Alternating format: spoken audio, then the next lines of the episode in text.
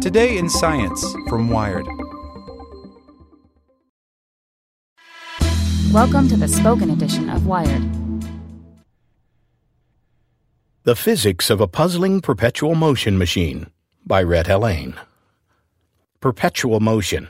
It's fun to say that. For some people, perpetual motion machines hold the secret to everlasting free energy that will save the world. To them, it's a machine that is just beyond our grasp. If only we could tweak our design just a little bit, it would work. To others, like me, perpetual motion machines are impossible. They don't fit with our well tested ideas of the conservation of energy.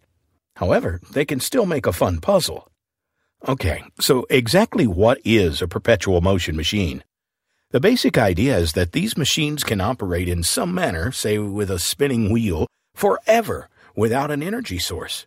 That's not so impossible, just not very easy, since machines always lose energy to friction.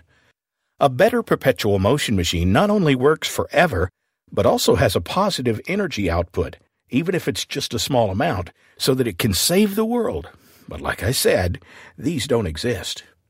Why don't perpetual motion machines work? It's all about energy. In short, Energy is this quantity that we can calculate for some system. It turns out that because of the way we define energy, this quantity doesn't change for a system that doesn't have external interactions. That, in a nutshell, is energy conservation, where conservation means does not change. Energy isn't really real, it's just something that works.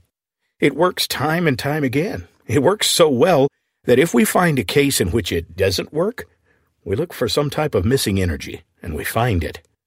Okay, so now we have a perpetual motion system. In theory, a real perpetual motion machine would have zero energy added to the system, but still have an energy output forever.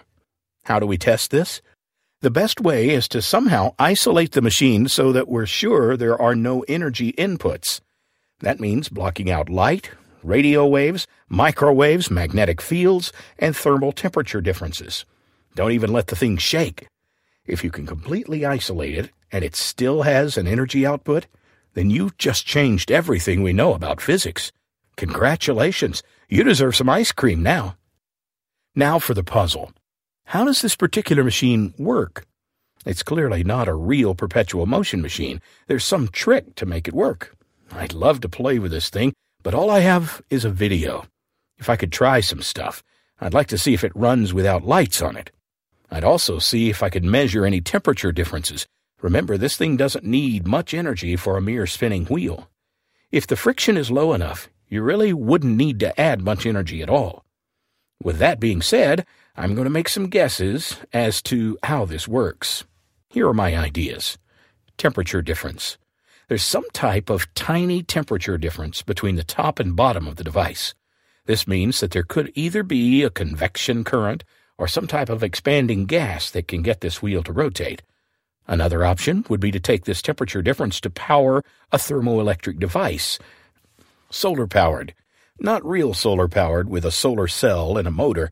That might be too obvious. Instead, it could use solar power as a method for differential heating. Yes, this would be just like the previous idea unless it uses some type of actual solar cell, which I don't see. A frickin' battery. Yes, this is a real possibility. The stupid wheel could just have a battery in there that keeps it spinning for long enough that no one can tell. I wouldn't be surprised if it's a battery with all the other things added as a distraction. I guess we'll never know how it works unless I get my hands on that letter with the answer. But if you think about it, this perpetual motion machine is a great example of the nature of science. The machine is real life, and we, the humans, are trying to figure out how it works. We come up with some different ideas and then find some way to test if our ideas are legit.